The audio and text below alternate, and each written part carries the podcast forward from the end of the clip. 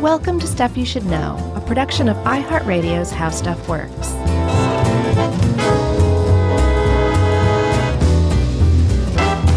Hey, and welcome to the podcast. I'm Josh Clark. There's Charles W. Chuck Bryan over there. There's Jerry over here. We have all come together in the year 2020 to wear our silver jumpsuits, as always, I know, right? and talk about a, uh, a buried, overlooked blemish in the history of the United States. Are we not going to recount uh, No, anything about this past year? Or no, Talk about this being the first recording of the new year? nope. All right. We've had a break here. I said I'm no. gonna I'm gonna push forward.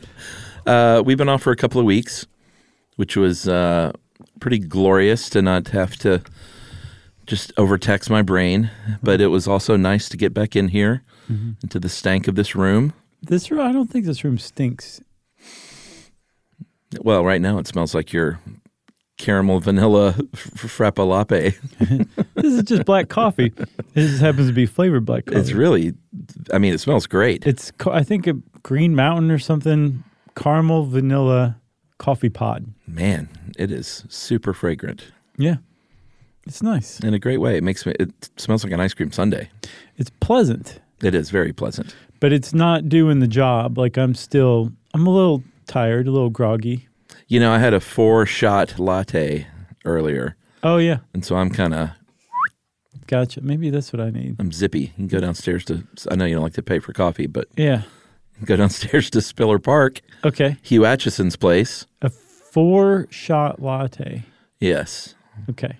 that, that has me going. Well, I give it about a half hour before Chuck crashes. Everybody. Yeah, seriously. Anyway, I'm glad to be back. Well, I'm glad you're back too. You know I've where I- Uh, been here the whole time waiting. Th- uh, This is where you spent Christmas and New Year's yes, both in this room. and Thanksgiving. And uh, I guess Yumi and Momo slept over there in the corner. They, They come to visit sometimes. they say, "Please, please come on. Please stop working." I say, "I can't." slide the food tray through the slot. um, you know where I got this idea, and I know you haven't watched it, but The Watchmen. I came across mention of that. I Yeah. was like, "Why is everybody talking about the Watchmen with the Tulsa race riot?" Or more appropriately, why is everyone all of a sudden talking about the Tulsa massacre? Yeah, yeah, Uh, because the Watchmen really put it on the map in a big way. yeah. That's great. uh, utilized it quite well in the storyline. Mm-hmm. And uh, I have a recommendation for everyone, even though it is a marketing piece. Uh, there's a thing in the Atlantic called The Massacre of Black Wall Street, Mm-hmm. w- paid for by HBO. But it's a uh, it tells the story in uh, comic book form. In the Atlantic. Uh huh. It's Oh, very wow. cool. Very cool. And I didn't notice it was a marketing piece until afterward, but I'm like, oh, well, it's still good. sure, as long as the content's good. Yeah, it's cool and very well done. So, um, th- this is like, it's great that the Watchmen has brought attention to this. Yeah. because it wasn't until about 2001, maybe the late 90s, really, that people started talking about this. I know. And this this event that we're going to talk about happened in 1921, Yeah. and almost the the week after, basically the week after, everyone said, "S- "Don't talk about this. Yeah. Just f- forget it ever happened. We're just moving forward, and we're going to bury the past. Literally, They Yeah. buried." People, the evidence, all this stuff, it was buried. And people just acted like nothing happened in Tulsa, Oklahoma for like 80 years. And when you hear what we're about to talk about, it's astounding that the community, both black and white, agreed to just basically pretend this never happened, at least publicly or civically. Yeah, and um, it's hard to find some of the, some information still on some of the key events and definitely some of the key players. Because a lot of them died of old age Yeah, and without just- ever having been interviewed. Yeah, no follow ups. Uh, like, I mean, we'll get to it, but a couple of the most key players is like this is kind of all we know. Right. I looked them up too, and it's like, "Wha- what do you mean you have no idea? Yeah. Like, even who this this guy was, let Yeah. alone you know what became of him, or what? What do you mean? Like you just no one kept track. Yeah. Mm-hmm. But that's how complete and total this cover up was. It was a cover up. Yeah, So let's talk about it. First, let's talk about Greenwood, which I was not familiar with. But Greenwood was a an affluent, I guess almost suburb adjacent to Tulsa, just north of Tulsa. And what was odd about the fact that it was affluent is that it was an all black community in you know the turn of the last century. And yet, it was one of the most affluent communities in the entire United States. Yeah, I mean now it's just part of Tulsa, like a neighborhood, but back then just sort of like my neighborhood would have been a suburb of Atlanta in the 1920s, even though I'm, you know, 5 miles from downtown. Right, exactly. But uh, in 1921, it was, like you said, super affluent. Uh, they had uh, a lot of, uh, I think there were 10,000 black residents there. It's called the Black Wall Street, like I mentioned. Yeah. And 600 businesses. There were 15 African American millionaires living in this district. Yeah. 15 black millionaires in 1921 in Tulsa, Oklahoma. Yeah, and it and it wasn't. I mean, like the whole area was very well to do. There was like indoor plumbing. The public schools there were like top notch. Yeah. and in many cases, Greenwood had a lot to boast about. That like the white areas in Tulsa, just over the railroad tracks, literally on the other side of the tracks. Yeah. didn't have. Like that. Like this was far better off than some parts of white Tulsa. Yeah, including uh, one of the top African American surgeons, if not the top in the country, endorsed by the the Dr. Mayo himself. The Mayo brothers. Yeah, this guy was uh, Dr. A.C. Jackson, and he was one of the people murdered in this massacre. Yeah, w- w- yeah. I was going to say there's a spoiler, but I guess we've already kind of mentioned there's a massacre coming, right?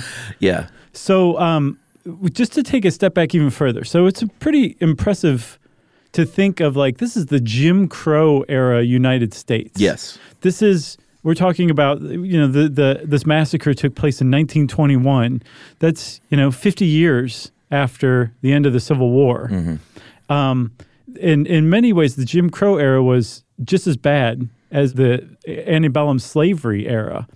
But so the idea to us today, looking back at this time of well, there's a black community um, in Oklahoma that was one of the most affluent areas in the country. Mm-hmm. It's kind of mind-boggling.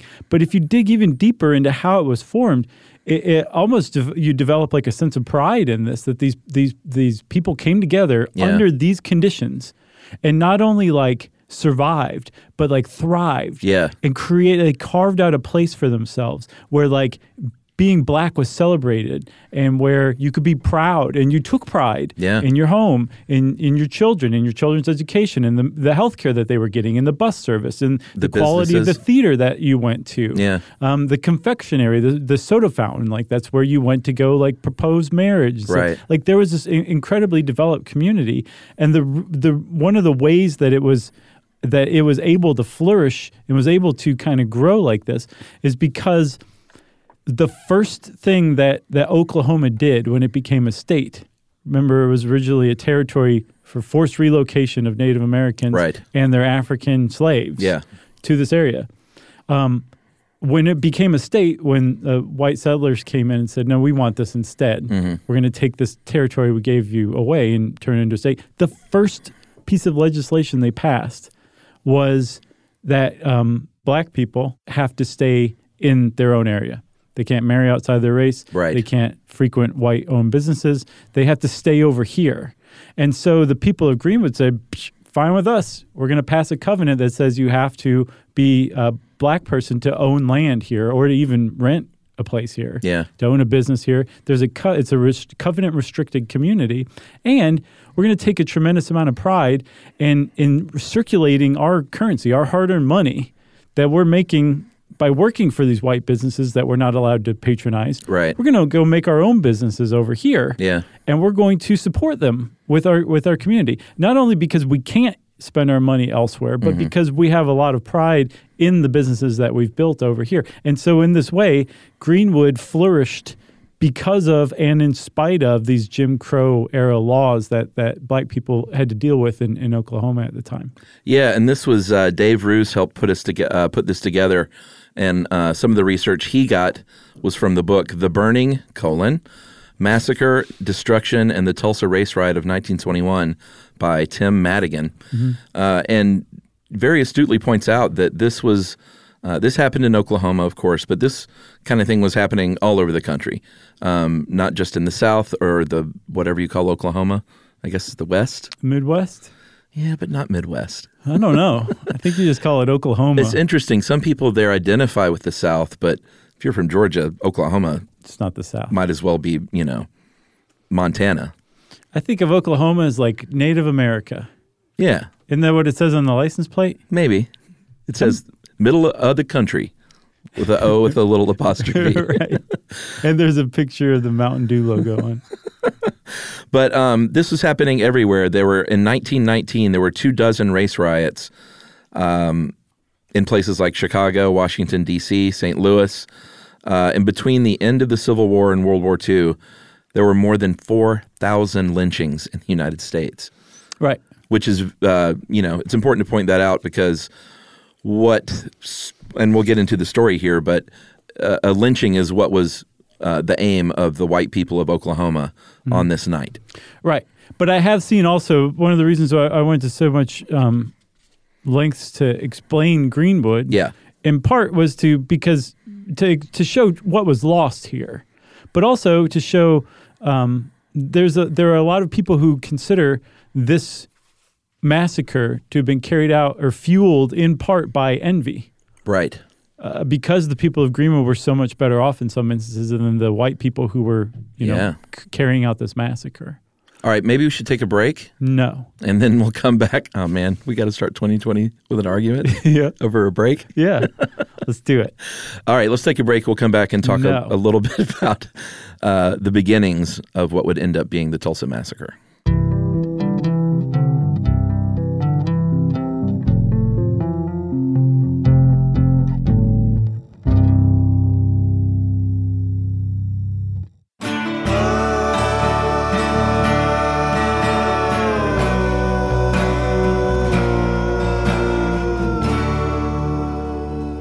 All right. So we should talk about uh, the key player here, or players, uh, and in this case, it is Diamond Dick Roland. One of the greatest names I've ever heard in my life. It's pretty good. Yeah. He was a uh, shoeshine boy uh, in Tulsa, and by all accounts, he was uh, smart and he was a handsome young guy, and he was uh, sort of a, a man about town. He was popular with the ladies. Had the world on a string. Yeah, pretty much. And uh, there was a girl named Sarah Page who ran an elevator at the Drexel building, uh, a building that I have walked past with my own two feet, Oh, wow.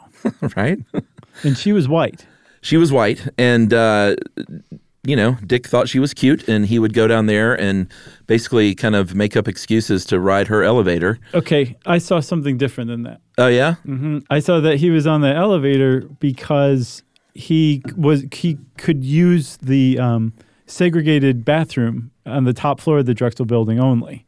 So he had to ride up the elevator up and down Okay. to to get to the bathroom, the closest bathroom for him to be able to use. That's what I saw. So you're saying he didn't fancy Sarah Page I at don't all? know. I don't Okay. know, but I also saw a different explanation for why he would have been on the elevator Right. as often as he supposedly was. All right. Maybe it was both. Yeah. Maybe he went to the bathroom a little more often than he had to because he did think Sarah Page was cute. Who knows? I'm not saying they necessarily contradict each other. I'm just Sure. saying I've seen other explanations as well. I got you. That, I said- that sounded very lawyerly for some reason, didn't it? Man, th- maybe this is uh, the new you in 2020. Matlock? Josh Clark Esquire, Yeah. Esprit.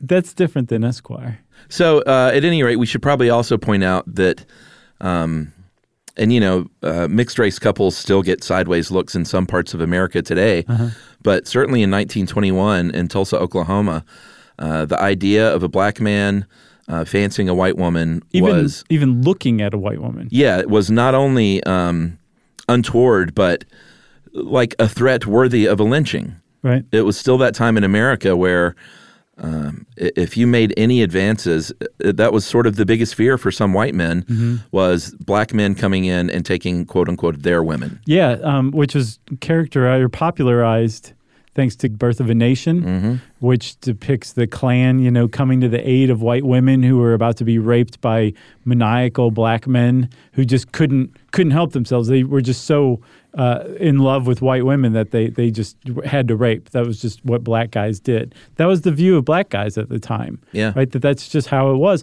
So to white people, um, uh, you like you you kept an eye out for that.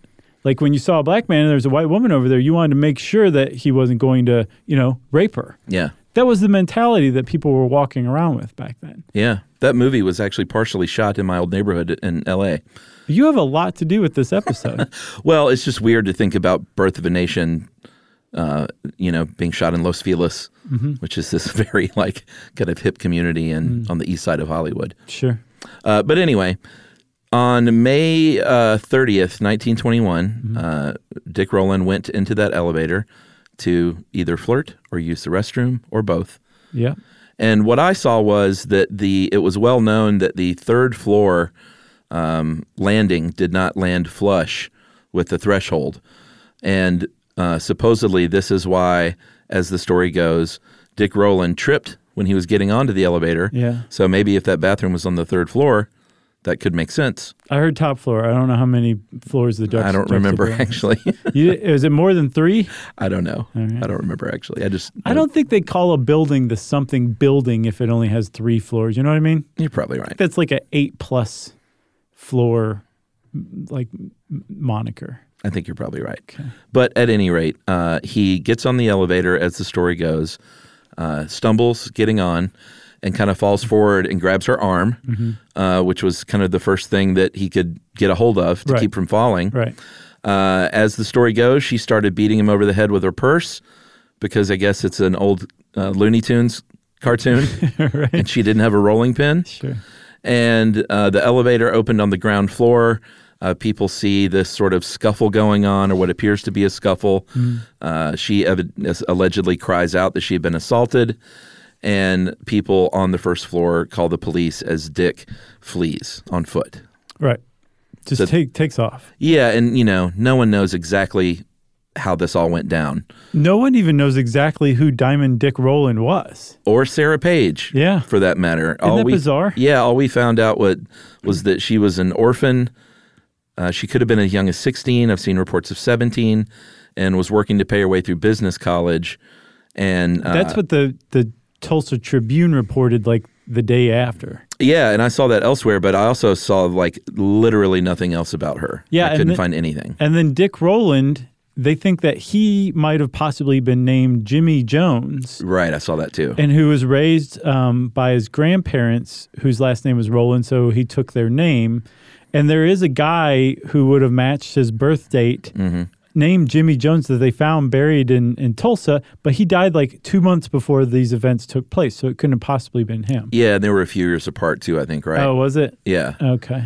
but it's it's unbelievable that so much of this is lost to history. Yeah, these two people who Yeah. set the, off this one of the one of the most despicable events that has ever taken place in this country's history just vanish almost after this point. It's just you, you guys played your role. Now Yeah. everyone else is going to step in. So Dick goes home. Um, his mom, he I guess he tells his mom what happened, and she obviously was pretty scared right away because Yeah. she knew probably what this meant. But for that night, at least, nothing really happened. Um, the next day, he goes out to meet up with some friends, and the Tulsa police pull up and uh, take him in basically on an assault charge. Right. Which is I don't know why they didn't go pick him up at home or whatever, but they I also read somewhere that they had arrested him on the spot, but the what you're you're recounting matches what I've seen most Right. elsewhere, right? Yeah. But that's that's history, especially suppressed history, right? One person writes it, and then somebody else reports it, and then Yeah. enough people report it, and then that's fact. Exactly. That's the story. Um, but so either way, he came into police custody. We know that is the way it, it is. And then this is like a white sheriff named uh, William Sullivan, I think, right? Uh, William McCullough. McCullough. I was very close. Yeah, when you're starting to read the story, you hear about this, you know, white mustache sheriff and immediately think, "Oh boy, Right. this guy's in trouble." Well, this guy had replaced the last guy that Who you're was thinking trouble. of. right? Yeah. who had allowed um, a, a white mob to to take uh, an arrested black man out of his custody and, and lynch him. Oh, it says here it was a white uh, person. Is that not true? Uh, I think that's wrong. Oh, okay. Either way, he let somebody Sure. be lynched by an angry mob. Yeah, which I thought for sure Sheriff McCullough was going to do, but apparently McCullough was intent on kind of going by the book. He followed the Heck Tate school of sheriffing Oh, I don't even know what that means. from uh, from uh, To Kill a Mockingbird. Oh, right, right. Which was, hey, let's let the law play out. Let's give him his day in court. There will be no lynchings on my watch. Right. So he took um, he took Diamond Dick up to a room on an upper floor. And the only way to get there was this one staircase. So he basically strategically hit him out, went down to this white crowd and said, There's not going to be any lynching today, like Chuck said. The thing is, we've left out a really important point here. Yeah, like why was there a white crowd to begin with? Right. Yeah. There is a newspaper that was called the Tulsa Tribune that um, ran an article about Sarah Page being assaulted. This is a news article, and the headline for said news article was Nabbed Negro for Attacking Girl in Elevator. Not people might nab Negro for attacking girl in elevator. Police worried white mob might nab. It's nab, like go do this. Yes. That was the headline for the article. The editorial took it even a, a, a step further. And this is the day after this event took place. Yeah, the editorial was to lynch Negro tonight. And I got to say, whoever's writing these headlines, it's inflammatory, of course, but they also don't make much sense. Oh, yeah, they're of poor construction. They're v- very poor construction. And I went to try and find the, the microfilm of this. And um, I think the first one is available but blurry. The second one, the only copy of that paper they have is a uh, front page with an article cut out that's scanned in. And everyone's like, it must have, this must have been that editorial. Sure. But I, I literally couldn't find any, you know, because I was kind of curious to read just how poor of a writer this person was right. and get you know probably what would not have been accurate details. No, no. So no, they. I mean, they basically um, reported in the first one in the actual article um, that her her her, to- her clothes had been torn at. Yeah, They not ba- true. they really characterized it like he attacked her. like a sexual assault. Right, exactly. Um, and then the second one is just basically like an all out editorial calling for Dick Rowland's lynching. Yeah, This is in the paper. So the, the local newspaper has inflamed the, um, the white citizenry into basically calling them to action to go do something about this. And they all show up at the courthouse um, to, to demand that Sheriff McCullough hand over Dick Rowland to them so they can go lynch him. And he says, yeah, no, back off. No, but so before, but I think he tells him like, no, I'm not. I'm not doing that. Like you said, but um, before the crowd disperses, a second group comes, and it's actually a group of World War One veterans from Greenwood who had found out that that that this white mob was going to lynch Dick Rowland, and they were like, no, no, they're not. We're going to go see to it that doesn't happen. yeah. I mean, there were hundreds of uh, WW1 veterans, black veterans in Greenwood. Mm-hmm. Um, they were people who fought for this country, and it's sort of that familiar, s- despicable story: shed blood on European soil, come back home to America, and you're still a second-class citizen.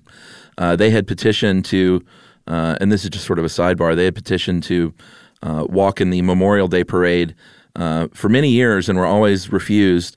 And May 30th was Memorial Day, and that that same year, they had once again said, "Can we participate in the Memorial Day parade as veterans?" And they say, "No, we're only going to honor the white veterans." No, I think they, they wanted to be integrated in the parade with the white veterans, just as World War One veterans marching together. And they said, no, whites only. You can march by yourselves. Oh, really? And when they did march, they were taunted and jeered at Oh, gotcha. by the people who were watching the parade. So these are the people that got guns and came down there and said, "Not on our watch. Mm-hmm. We're not going to let this happen."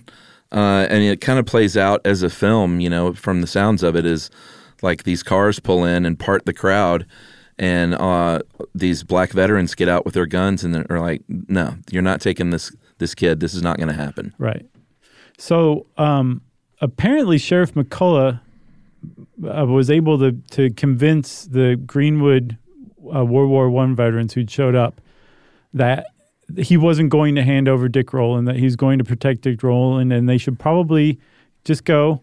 He's going to get rid of this white crowd too, but don't worry, I'm I'm not like the old sheriff. Yeah, And um, there's about 75 armed men. yeah, and I, just to I drive it home, like how many people I read that there were I saw thousands somewhere of white people? of white people Yeah. at the courthouse. Like it was just this calling for a lynching. yeah, it was. It was. They were heavily outmanned. Yeah, um, and, but and, but seventy five these seventy five black veterans showed up in the midst of this. Let's even say it's just a thousand. Let's even say it's like five hundred people calling for a lynching. Yeah. and you're seventy five black men showing up armed, saying like, "No, it's not happening."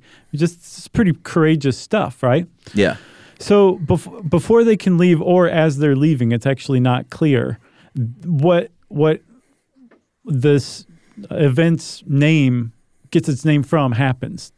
Uh, what you would call a race riot. yeah. I mean, it, it looked like it might have been on the way to being a uh, a scene that the sheriff managed successfully. They m- might have been on the way out.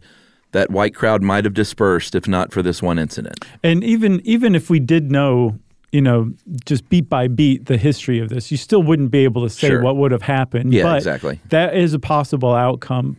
There was a there was a um, an older white man who demanded that one of these um, black veterans give him his gun, and the black veteran said, "No, I'm not going to do that." And the old white man went to go grab it, and the gun went off, and both sides just started shooting at one another. Yeah, that's what triggered it. Uh, it was uh, chaos. There was a hail of bullets. Uh, people of on both sides just started, you know, dropping dead from uh, from the bullets flying, and it became a full on war scene basically for the next couple of days. Right. Okay. So at that point, um, the the black veterans are like, we really should get out of here. Yeah, They leave toward The- Greenwood. toward Greenwood, that Yeah. means- which is their home. They're going back to their homes. Um, and along the way, some of them like kind of drop back and like stake out positions Yeah, and start sniping at the um, the white rioters who are coming after them. And at that point, um, they they go further back into Greenwood, and by this time, it's like the early morning hours of I believe June first, right? uh, I don't think it was the early morning at that point. The, oh, it was like midnight. I mean, like midnight one, something like that. Yeah, yeah, it's during the nighttime, and this is when the white people started breaking into the hardware stores and looting businesses to get weapons. Yeah, because here's the thing. So that Sheriff McCullough, who you're kind of like, oh, okay, as far as like this whole story goes, that's not so bad. Like he he at least tried. Now, the moment this race riot happened and the um, black veterans took off back for Greenwood, Mm-hmm. he started deputizing white rioters, Yeah. handing out guns and ammunition, and basically saying, "Go get them, go get those guys." Yeah. And rather than saying like this is not your job, this is my responsibility, y'all go home, I'm going to go handle this, he enlisted the help of these people who were involved in this riot on the white side. Yeah, And at that point, any semblance of what you would call a race riot ended, and what became a, a um, revenge massacre yeah, uh, just started. So, at, so th- th- people call this the Tulsa race riot, and I think maybe a tenth of it qualifies as a race riot, and the rest it just should be called the Tulsa massacre. yeah. So what happens is, like you said, some of these veterans get uh, staked out in strategic positions um, uh, on rooftops and behind houses, behind cars. Uh, the the white uh, army, for lack of a better word, is advancing into Greenwood. They start setting fires uh, at these strategic locations to flush out these snipers, and then they just start burning everything, basically, Right. uh, setting fire to every house and every business to burn down Greenwood. Well, I think also about for about the five or f- about four or five hours from the time where they managed to flush the snipers out until about five in the morning. They were quietly taking up positions inside Greenwood, and then a whistle blew at about 5 a.m., Mm-hmm. and all of them just came out from their positions, and then they just went berserk. It was a on- charge, a on full-on, Green- Yeah. like, military a charge. coordinated assault Yeah. on Greenwood, and so this assault involved driving people out of their homes at gunpoint. Any resistance that people were shot on site. Mm-hmm. Yep. Apparently, there were people who were shot who weren't offering resistance. Um, there was a story about an elderly couple who were kneeling in their house praying, and they were both executed by these white mobsters Yeah. um, in their homes. People were burned alive. yeah, Uh, houses and people doused with kerosene and burned alive. right. Uh, there was another story of a a blind uh, beggar who was tied to a car and dragged through the streets. I mean, it was it was just bedlam. And uh, Watchmen actually gets pretty graphic in how they depict this, even though it's an alternate history show, just like the movie and the and the graphic novel were. They I think they did pretty decent justice. They didn't follow the origin story of how it started, but uh, it just plays heavily into the plot line. Right. Yeah. Yeah. Should we take another break? Sure. All right, let's take another break, and uh, we'll tell you what happened from here.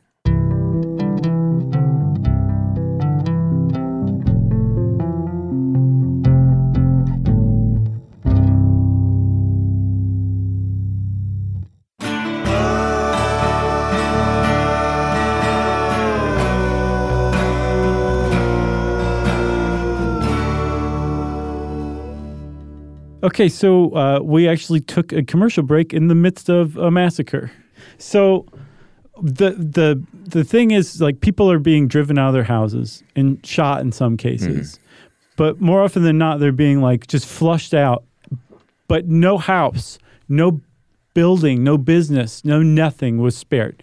They're, the intent of these um, these white, white terrorists, there's really no other name for them, was to burn down Greenwood. Yeah, And the they- firefighters were kept at bay. Yeah, they said, "Do not come in here. Yeah. Like the, the the the rioters will kill you. Yeah. do just stay away." They burned Greenwood to the ground. Thirty-five blocks. Thirty-five blocks. Do you know how many blocks that is? That's a lot of blocks. Think about how many blocks is 35 blocks and then add like 10 because I guarantee your conception is less than actually 35 blocks. That is a lot of blocks of buildings burned to the ground. People killed in their front yards, including uh, Dr. Andrew C. Jackson, the, Mm-hmm. the famous surgeon, shot like a dog in his own front yard in the chest. There's a picture of him. 1,200 homes, uh, churches, schools, hospital, library. Uh, I think I mentioned there were 600 businesses total. Mm-hmm. right. They were all torched. just torched. There were six people who owned airplanes. They were that wealthy in Greenwood. Yeah. Their airplanes were stolen by the rioters and used to drop bombs, Yeah. dynamite, nitroglycerin, fire. And then there was also accusations that the National Guard was helping coordinate this too. Yeah, the National Guard was called in, uh, and when they got there, by all accounts, they did not try to help quell the riot. They more acted as uh, helping to arrest black men. Um, Well, 'cause- that's just historical fact. Oh yeah, they were they were bringing in. I mean, they were killing people for sure, but they were also arresting black men. The women and children uh, fled. Uh, I think six thousand people were arrested, and the women and children fled toward the woods, basically, Right. Like leaving behind everything they owned. Who were homeless? There was there was ten thousand people who lived in Greenwood at the time, and after this one night, this orgy of like violence, there there um there were like nine thousand left homeless, and hundreds dead. Yeah, and apparently, back to the uh, National Guard, they s- said that they brought in planes just to spot fires and coordinate ground security. But there are reports from people there uh, that said that no, they were actually shooting uh, at people Right. on the ground. Say that that's a rumor. Yeah, Even setting that aside, the National Guard didn't come in and quell anything. They just started arresting and detaining the victims of this massacre. That was the role that they played in this in this situation. that's right. So uh, the whole thing culminates with. Um, I mean, in the end, it's really hard to get the amount of people killed. I think the official report says 35 black people. It, it's certainly way more than that. Mm-hmm. I've seen all the way up to 300. That's that's what I saw is almost across the board is 300. Yeah, It, that again might be one of those things that everyone just sort of settled on a on a number, but it was not 35 people, to be sure. Mm-hmm. No, definitely not. And so like as the the sun comes up the day after, I think June 1st, um, Greenwood's burned to the ground. There's people hiding in the woods. Thousands and thousands of former affluent residents of this black community Homeless. are now homeless. Well, Yeah. no, they're not homeless because the National Guard has very kindly put them in detention centers at the fairgrounds. There, that doesn't qualify as a home. Right. That's my point. Yeah. Is that it's not a home. Yeah. Right. They're kept detained i- at the fairgrounds for months. I saw that in some cases, most of them had to um, endure the winter. This happened in May. Yeah, These people were still, a lot of them, kept in detention camps at the fairgrounds through the winter. Yeah, Tulsa winters and summers are both tough. They were kept in detention camps because white rioters burned their town to the ground. Yeah, and this was in June, so R- right. Did the math. Right. So, um, yeah, it was June. I guess it was the end of May. So, um, the way that you got out of these detention centers was your white employer came and vouched for you and said, "This person works for me. I need him back. Yeah. please let him go." That's how you got out. yeah. So uh, in the aftermath, no one was arrested. There were no prosecutions. No, no, I'm sorry, Chuck. There was a grand jury that was sat Mm-hmm. or convened. They indicted 20 people. All of them were black. Well- none were white. Yeah, that's I meant on the white side. Okay. Uh, there were in today's dollars between fifty and hundred million dollars worth of damage. Um, everywhere I looked, said the only organization that really helped, and they really helped, was the American Red Cross. Yeah. uh, super brave and did a whole lot.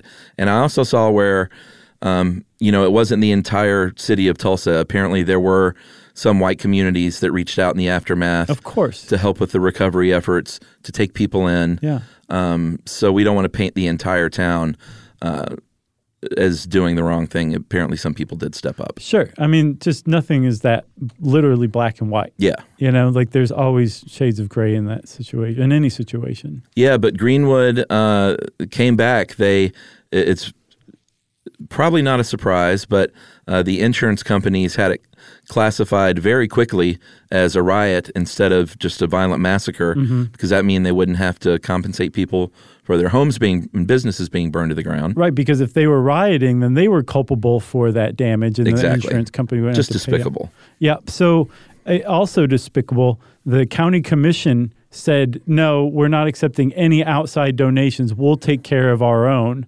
And then didn't, didn't follow through on that at all. So, there were no funds paid to the Greenwood people. And as- people were trying to. eh, right. Yeah. As reparations or to even help them rebuild. Um, and the county commission, I guess, proposed at one point that they would handle this by buying the land for like a fraction of its market value and then auctioning it off to the Yeah. highest bidder. That was one proposal. That old, that old scam. And they also said, well, you know what? Just to make sure that this doesn't happen again, we're going to establish a new building code for Greenwood. No building can be rebuilt unless it's built with fireproof bricks. And then they went to the fireproof brick producers and said, do not sell Yeah. any materials to the black people of Greenwood. So, despite this, they managed to rebuild in about five years. Yeah. Astoundingly, the people whose houses in town was burned to the ground came back and rebuilt. And from just about everything I read, Greenwood was actually better, more prosperous, and more affluent from the the second time around Yeah. than it was even the first. And it was pretty affluent the first time. And Chuck, we said like hundreds of people were were killed, right? Yes. So get this funerals were forbidden. Like you weren't allowed to have a funeral. That's how how how covered up this thing became. Yeah. And th- one of the reasons we'll never know how many people were killed is because the the people who were killed were taken off and dumped in the river or stashed in coal mines or buried in mass unmarked graves. Well, they think they found two of those uh, like a month ago. yeah. Uh, there were archaeologists in Tulsa, and this was from Time Magazine from Jasmine Aguilera.